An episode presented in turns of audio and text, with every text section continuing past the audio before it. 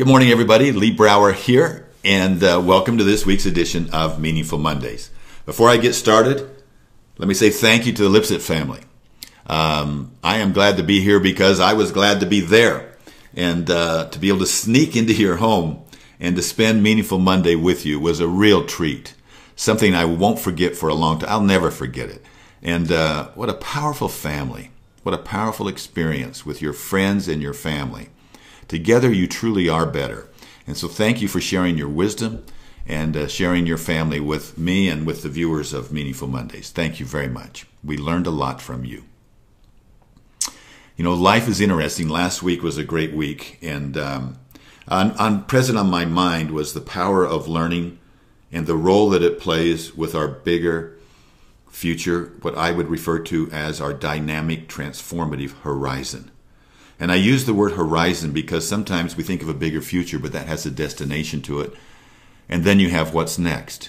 You know, if I'm thinking that, uh, oh, my bigger future is to retire, to be able to get out and golf all day long, or to be able to swim and wa- go along the pool with my wife. But after a while, you can only check the temperature in the pool so often. And you're going to wonder, what is, where's the meaningful part of this life? What have I prepared myself for? I'm sixty-five years old. I've got thirty more years to deal with. Are you preparing yourself now to have that meaningful life?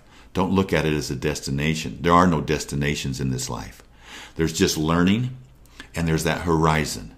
And as we continue to learn and move to that horizon, thank goodness it keeps moving, because that's what makes this journey so exciting and so powerful. Dan Sullivan always says one of his natural lifetime laws is always make your learning greater than the experience.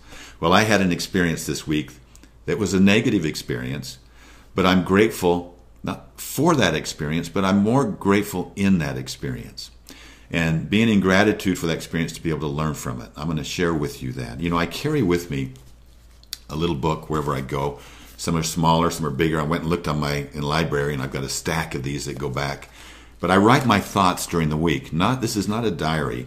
It's just different thoughts that I have or that I uh, that others share with me.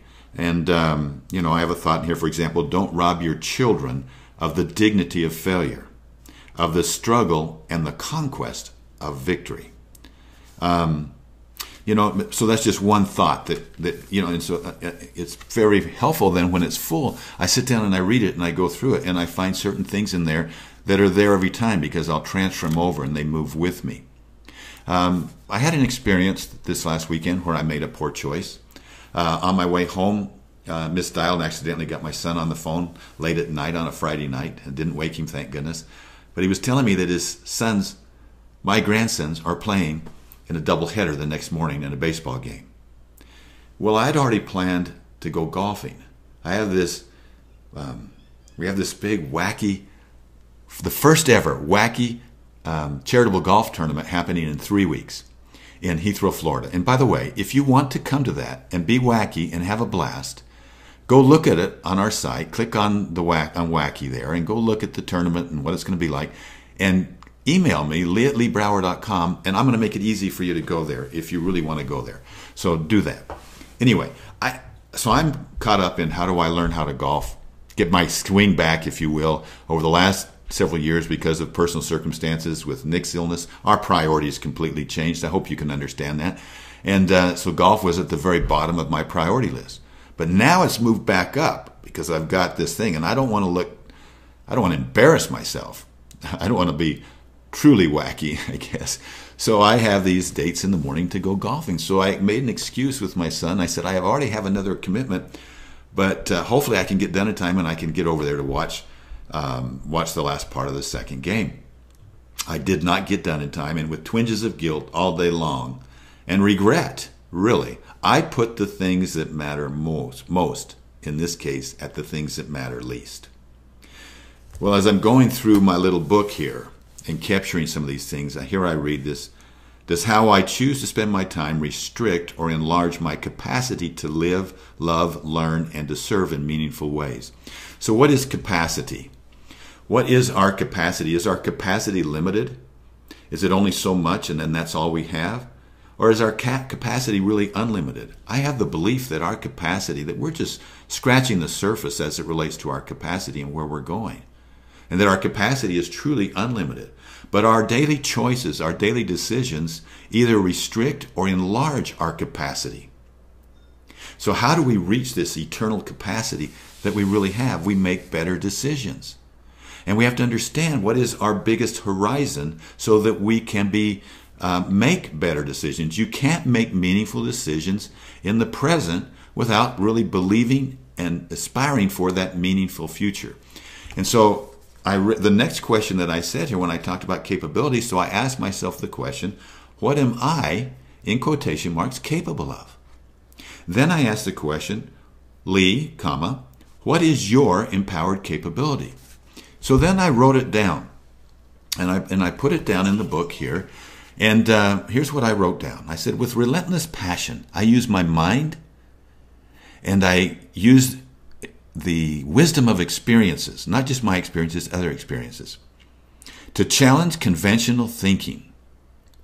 And with a natural calm presence, I provoke and inspire individuals, families, and organizations to envision their dynamic, transformative future so that they can design, build, maintain and extend bridges that connect them to their highest possible potential for productivity and meaningfulness now and into future generations. Now, I made one tweak to that after this last experience. Always make your learning greater than the experience. And the tweak was to add four words. Starting with my family. Dash. Starting with my family. With, re re with relentless passion, I use my mind and the wisdom of my experiences and those of others to challenge conventional thinking. And with a calm, natural presence, I provoke and powerfully inspire individuals, families, and organizations to envision their dynamic, transformative future, and then to design, build, maintain, and extend bridges that will connect them with their highest potential, their highest possible potential, to achieve greater productivity and the absolute maximum meaningfulness that they can achieve now and for future generations. My challenge to you is, what is your dynamic transformational future? What is your capability?